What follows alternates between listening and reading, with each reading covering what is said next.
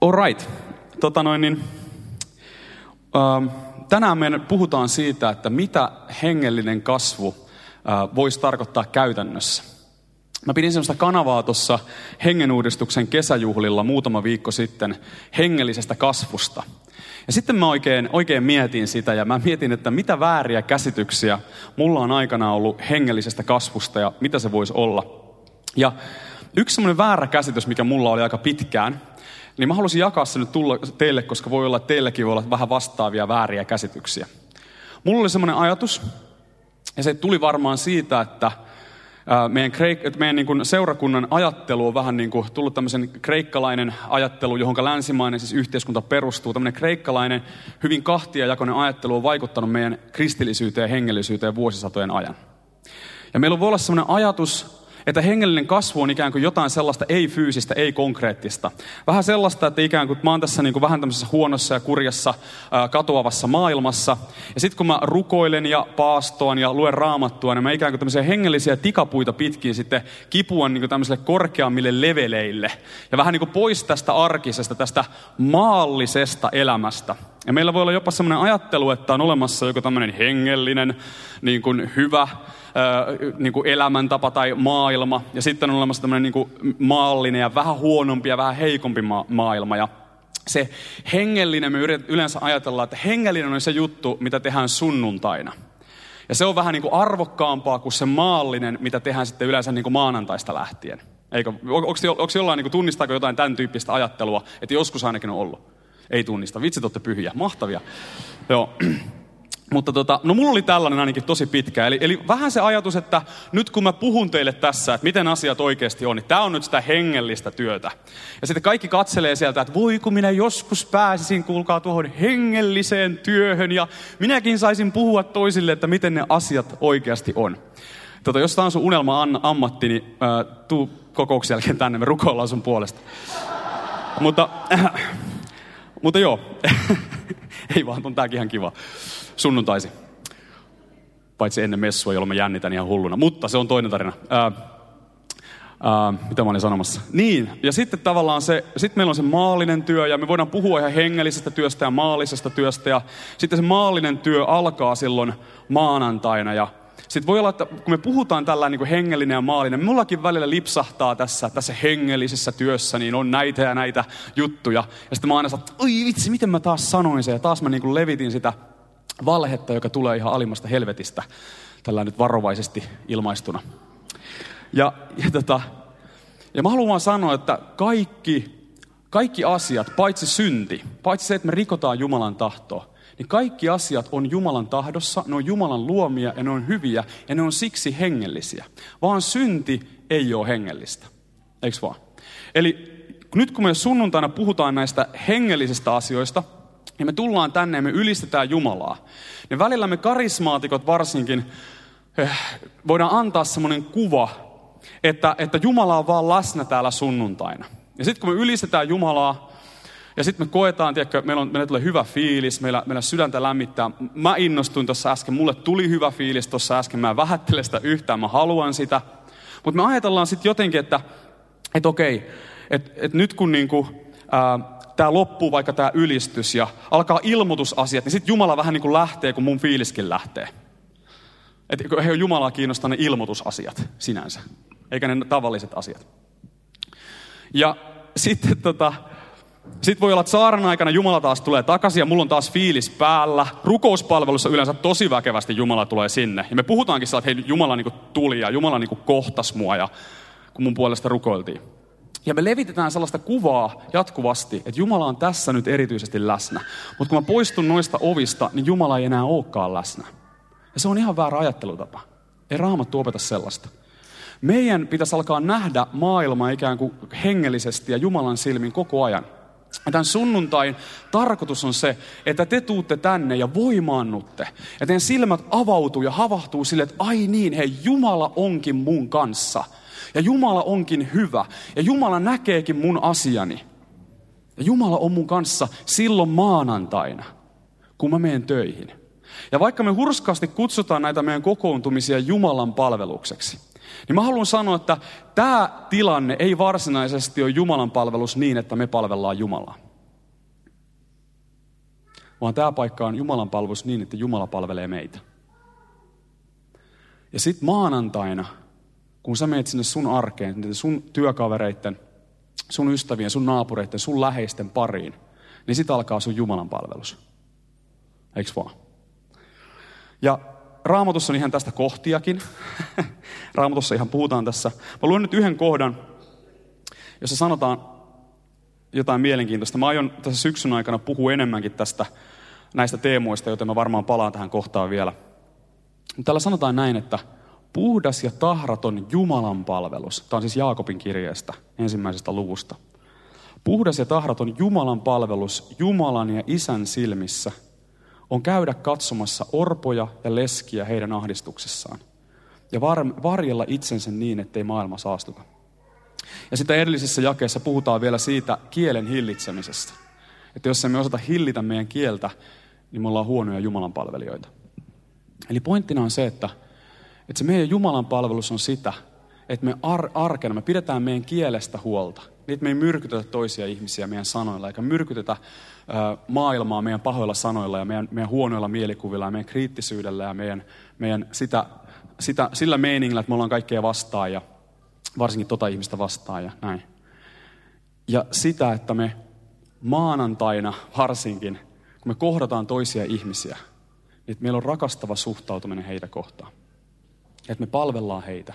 Varsinkin niitä, jotka on marginalisoituneita.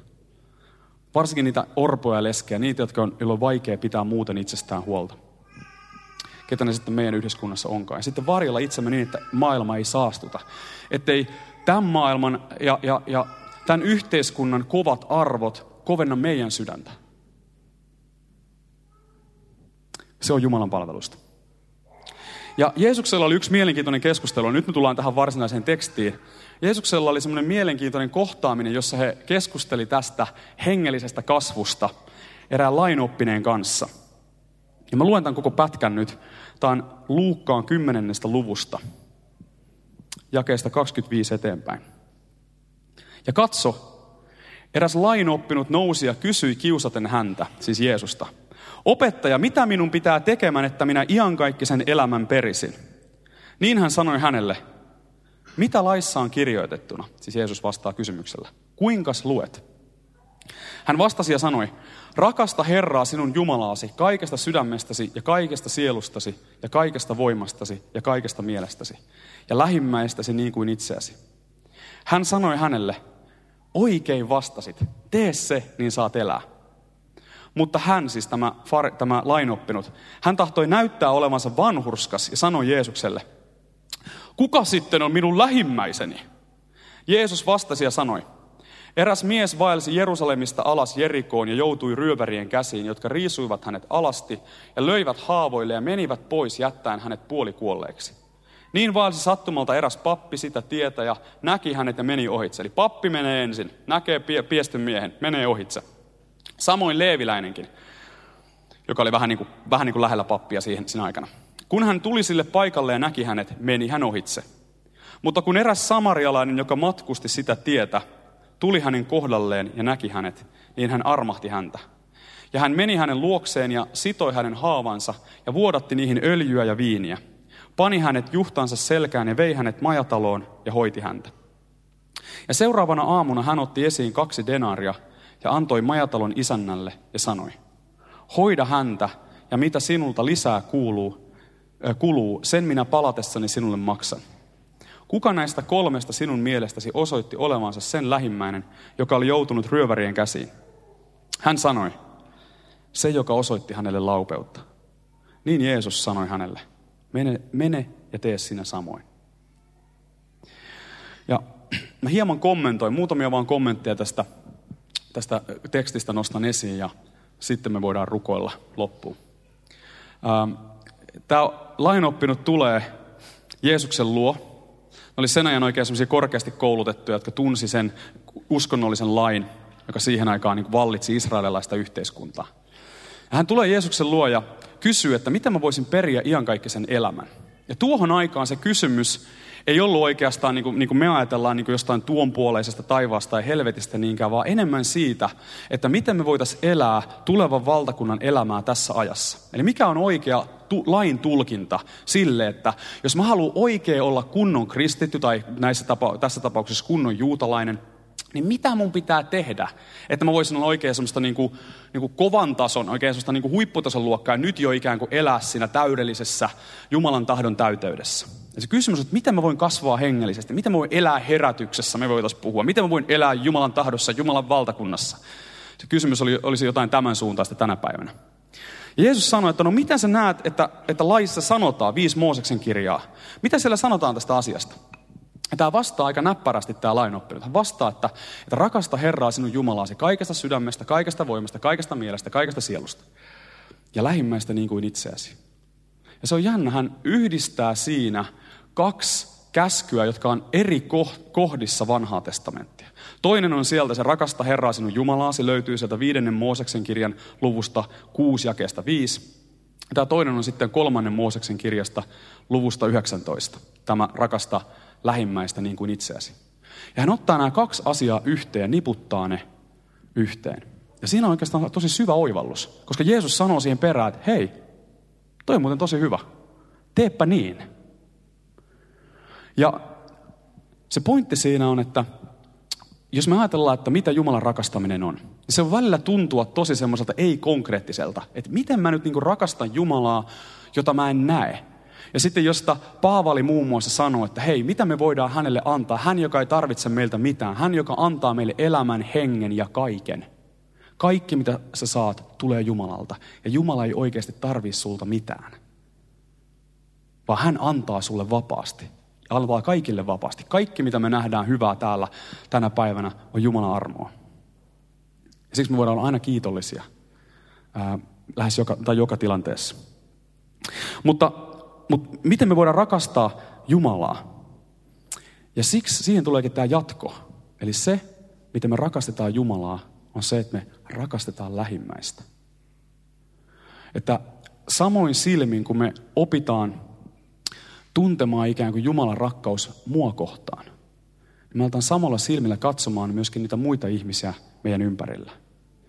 Ja tämä on jotain, mitä mä haluaisin, kun me ollaan opetettu Jumalan rakkaudesta nyt tässä aika pitkään, Jumalan hyvyydestä oltaan ainakin yritetty opettaa tässä viimeiset pari vuotta varmaan, niin se seuraava oivallus, mitä mä näen, että mihin meidän tulisi olla menossa, on se, että nyt kun me ollaan alettu vähän tajuta, että hei, Jumala varmaan oikeasti rakastaa mua, niin sitten me aletaan miettiä, että hei, mitä se tarkoittaa sitten?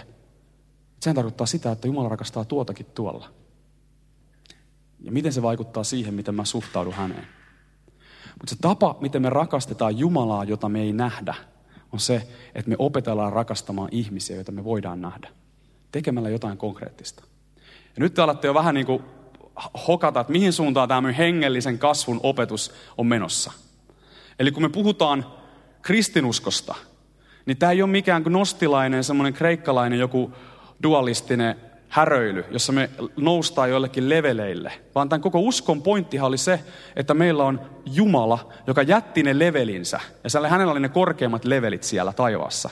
Ja hän tuli alas ihmisten keskelle. Lihaa ja verta. Sana tuli lihaksi. Ja asui ja eli ja hengitti ja oli ja rakasti ja palveli meidän keskellämme. Joten meidän usko on jotain tosi niin kuin kouriin tuntuvaa, oikein mullan hajusta, oikein maanläheistä uskoa. Ja se näkyy, se meidän, ne meidän levelit, mitä me saavutetaan tietysti. Ja totta kai mä oon korkeammalla levelillä kuin kaikki muut tässä huoneessa. Pitää nyt vaan sanoa tässä se, että tiedetään, tiedetään paikkamme kaikki. Tämä oli huono huumori, sori, lähtee lapasesta välillä. Se, miten ne levelit mitataan, mitataan sillä, että miten meidän sydän pehmenee toisia ihmisiä kohtaan. Ja miten me tämän elämän aikana, tämä koko elämä on vaan semmoinen koulu, missä me opitaan tätä yhtä asiaa. Rakasta Jumalaa, miten rakastamalla lähimmäistä. Ja se on se, miten me niin loustaan näitä hengellisiä leveleitä. Ja se ei ole helppoa. Teikö välillä on paljon helpompaa paastata ja rukoilla ja olla tosi hengellinen, kuin, kuin tota, rakastaa lähimmäistä. Eikö se? Mä voin tämän tunnustaa, mä tiedän tämän.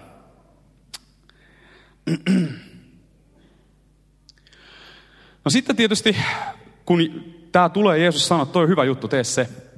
Niin tai tietysti haluaa näyttää olevansa vähän parempi. Hän haluaa, ker- niin kuin, haluaa kysyä vielä, haastaa vähän Jeesusta lisää. Ja hän ajattelee, että jos nyt ruvetaan tämä rakkausjuttu juttu ottamaan niin kuin ihan vakavissaan, niin tämä hommahan voi helposti lähteä lapasesta. Ja sitten tämä, tämä lainoppinut kysyykin seuraavaksi, että no kuka sitten on mun lähimmäinen? Ja jos me katsotaan joitain vanhan testamentin tekstejä, varsinkin toi asiayhteys tuossa, toi rakasta lähimmästä niin kuin asiassa se, se kolman Mooseksen kirjan luku 19 ja 18, niin sen ympäristössä puhutaan siitä, että rakasta omaa kansaasi kuuluvaa kuin itseäsi. Puhutaan Israelin kansalaisista. Ja mä luulen, että mitä tämä lainoppinut tässä hakee on se, että mikä on se minimivaatimus, että, ja, ja kyllähän se meidänkin täytyy tietää, että jos me puhutaan rakkaudesta, niin täytyy tietää, että kekä on se porukka, kehen me niin sitä rakkautta tuhlataan. Että vähän niin kuin sillä että hei, että, että mulla on nämä mun kaverit, tämä on tämä mun seurakunta tässä näin, ja, ja, ja näitä mä ehkä voisin, niin kuin, eikö se sille ole, näitä se lähim, nämä on ne lähimmäiset. Tai itse asiassa mä en ole varma kaikista näistä, mutta ehkä nämä mun kaverit, nämä mun bestikset täällä, niin nämä on ne lähimmäiset, eikö sokki? Näitä meidät varmaan on kutsuttu rakastamaan. Mutta mut tämän ulkopuolella, niin kuule, se on vaan tulta ja tulikiveä sitten säästetty. Tulelle on säästetty kaikki muut. Eli on tärkeää määritellä nämä rajat, ettei tämä mene liian hankalaksi. Ja, ja Jeesus sitten ottaa semmoisen, Jeesus on semmoinen, semmoinen niin kuin mahtava opettaja, niin ottaa semmoisen esimerkin, että no, puhutaan tästä lähimmäisasiasta. Ja sitten ottaa, että olisi tämmöinen kaveri kuin tämmöinen samarialainen kaveri. Ja tiedätkö, juutalaisille samarialaiset oli kaikista ärsyttävimpiä tyyppejä. Ne oli niin kuin oikein ne, jotka sai juutalaisen veren kiehumaan, koska se, kaikista ikävin juttuhan on sellaiset tyypit, jotka on niin kuin, vähän niin kuin lähellä sua. Että ne sanoo myös uskomansa vähän niin kuin samaan Jumalaan, mutta sitten ne palvoo eri tavalla. Eli, mä, eli e, esimerkiksi nämä, nämä tota, samarialaiset palvo ei Jerusalemissa vuorella, vaan Karissimivuorella, vähän toisella. Samariassa siellä palvoivat tähän. Ja ne oli vähän samanlaiset ne menot, koska ne oli vähän sitä sekakansaa ja siellä oli vähän juutalaisia perinteitä tullut mukaan ja muistutti. Mutta sitten kuitenkaan ne ei ollut ihan niin kuin, tiedätkö, ne oli vähän semmoisia harhauppisia. Ja nykyaikana, jos mä ottaisin esimerkin, niin ehkä mä voisin, mikä olisi tämmöisiä kristittyjä meitä ehkä lähellä oleva, niin voisi olla protestanttisille katoliset, tai jos ajatellaan, mitkä vähän että onko ne nyt oikeasti, mä, mä en ole ihan varma, onko ne oikeita kristittyjä, että helluntalaisille ehkä voi luterilaiset ja, ja, näin edespäin. Jehovan todistajat olisi yksi semmoinen, tai New Agerit. Että jos Jeesus kertoisi tämän esimerkin tänään, niin hän voisi ottaa, että tuli kuule semmoinen New Ageri. Ja arvatkaas, mitä se New Ageri teki. Mutta se ennen sitä, kun ennen kuin hän kertoo tästä, mitä tämä samarialainen teki, niin hän kertoo, että mitä ää, juutalaiset papit tekivät. Tässä, oli, tässä vertauksessa nimittäin oli kaksi pappia. Kaksi pappisluokkaan kuuluvaa meni ensin ohi. Oli ensin pappi ja sitten leeviläinen. Ja ne molemmat näkivät sen miehen, joka oli pahoinpidelty, jonka ryöstäjät olivat pahoinpidelleet henkihieveriin. Ja kulkivat sen ohi. Miksi nämä hurskaat Jumalan palvelijat kulki ohi? No se syy on siinä, että koska he oli pappeja ja palveli temppelissä, niin he oli hyvin tiukat puhtaussäädökset. Eli jos he meinasivat mennä koskettamaan jotain kaveria, joka oli mahdollisesti kuollut, niin olisi tullut epäpuhtaaksi. Ne olisi joutunut viikon pidättäytymään ikään kuin näistä Jumalan palvelusmenoista. Eli pal- varjellakseen ikään kuin Jumalan pyhyyttä, koska se oli se temppeli-idea, että he voisivat saattaa mennä pyhän Jumalan läsnäoloon. Niin varjellakseen Jumalan pyhyyttä, niin he ei voinut mennä auttamaan tätä ihmistä, joka kärsi. Ja meilläkin on välillä kaiken näköisiä sellaisia teologisia rakennelmia – jotka me rakennellaan niin, että me voidaan pysyä sen meidän laatikon sisäpuolella. Ja me ei tarvikaan rakastaa. Ja tiedätkö, kun Jeesus kertoo vertauksia, niin hän niin kuin vie sen jotenkin tosi siihen elämän keskelle, tosi niin kuin taas sinne multaan. Hän ei kerro jotain niin kuin helppoa ja kivaa vertausta, niin kuin jotain, jotain positiivista storia, vaan hän kertoo, että oikeasti joku piestii hengiltä. Ja meillä tietysti herää kysymys, no missä Jumala oli? Tai oliko se Jumalan tahto, oliko se kaveri tehnyt jotain syntiä kenties? Että Jumala salli tämän asian. Jeesus ei vastaa. Jeesus on vaan, että hei, niin kuin shit happens. Se kuuluu tähän elämään tässä rikkinäisessä maailmassa. Että ihmiset tekee pahoja asioita ja pahoja juttuja tapahtuu. Ja me ei voida silloin niin kuin meidän semmoisen pikku teologisen kehikon kanssa mennä sillä, että mahtuuko tämä mun kehikkoon, niin ei mahdu karkuun, varjelle Jumalan pyhyyttä, varjelle Jumalan pyhyyttä. Ja Jeesus itse asiassa ihan hirveän radikaali sanoman pistää niin kuin tuohon aikaan. Että se, miten sä pidät esillä Jumalan pyhyyttä, on se, että sä meet sinne, missä ihmiset kärsii, jos sä näet sitä. Ja sun ei tarvitse kannatella Jumalaa. Jumala ei niin kuin tipahda valtaistuimelta jos sä autat. Ja, ja vielä tämä radikaali sanoma, mä heitän tällaisen jutun. On parempi olla hyväsydäminen, harhaoppinen, kuin kovasydäminen ja oikeoppinen. Jos sä nyt oikeasti luet tämän niin kuin siinä asiayhteydessä, niin sitä se niin kuin Jeesus tässä yrittää sanoa. Hei sori, tämä samarialainen oli parempi kristitty kuin nämä teidän papit, jos nyt tuodaan tämä nykyaikaan. Ja,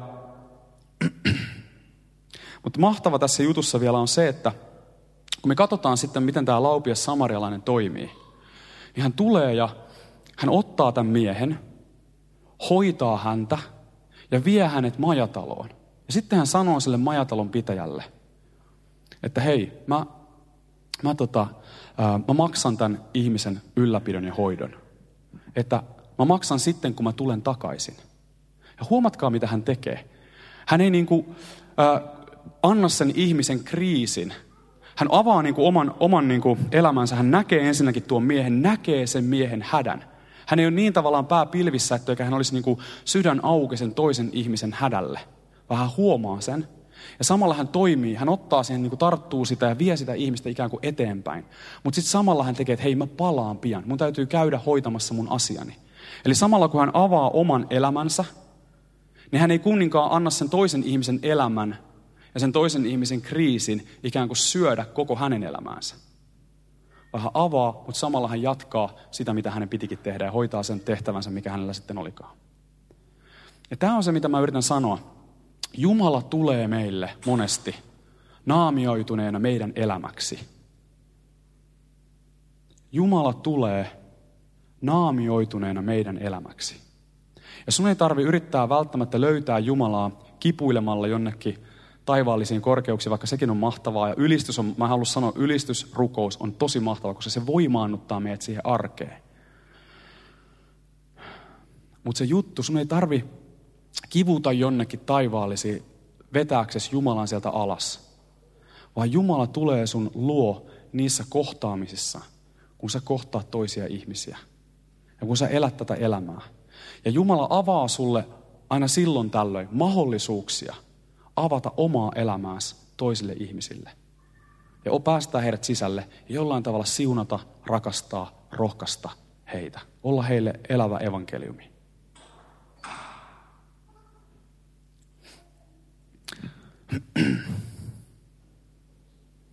Ja itse asiassa siellä on se paikka, jossa niin Jumala, Jumala ilmestyy. Ja jossa Jumala haluaa kohdata meitä.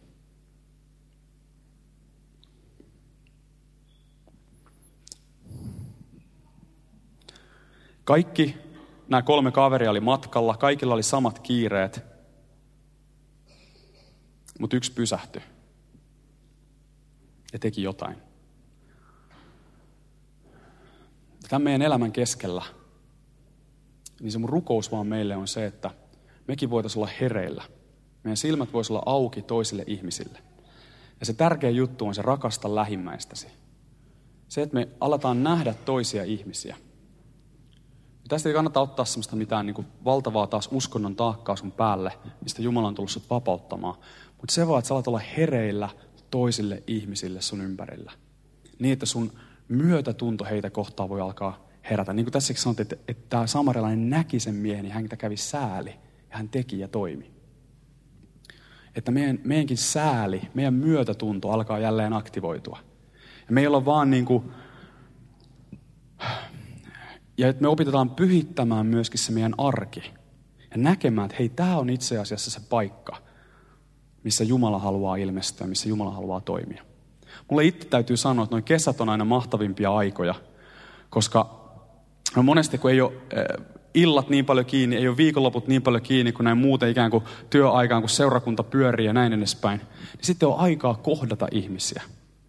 Ja ne on mulle niitä hetkiä, että vau, nyt on, niinku, nyt on niinku tosi mahdollisuus. Mahdollisuus munkin täällä pastorina, joka on täällä, kun totte siellä eturintamalla ja mä oon täällä kyhjötän täällä mun pyhässä bunkkerissa näiden pyhien kanssa niin munkin on mahdollisuus sillä, että hei, mäkin saan palvella Jumalaa aina välillä. Kesäsin ainakin. Ja kohdata ihmisiä ja ehkä olla jollain tavalla, katsoa, jos me voisi olla jotenkin siunauksessa. Vaikka ei voiskaan, niin silti on mahtavaa vaan kohdata ihmisiä. Ja tutustuu uusiin ihmisiin, millaisia Jumalan ihmeellisiä luomuksia täällä on. Ja, jollain, ja, ja pyrkii olemaan vaan siunaus. Pyrkii rakentamaan ihmissuhteita sen takia, että ihmiset on arvokkaita. Jes, rukoillaan.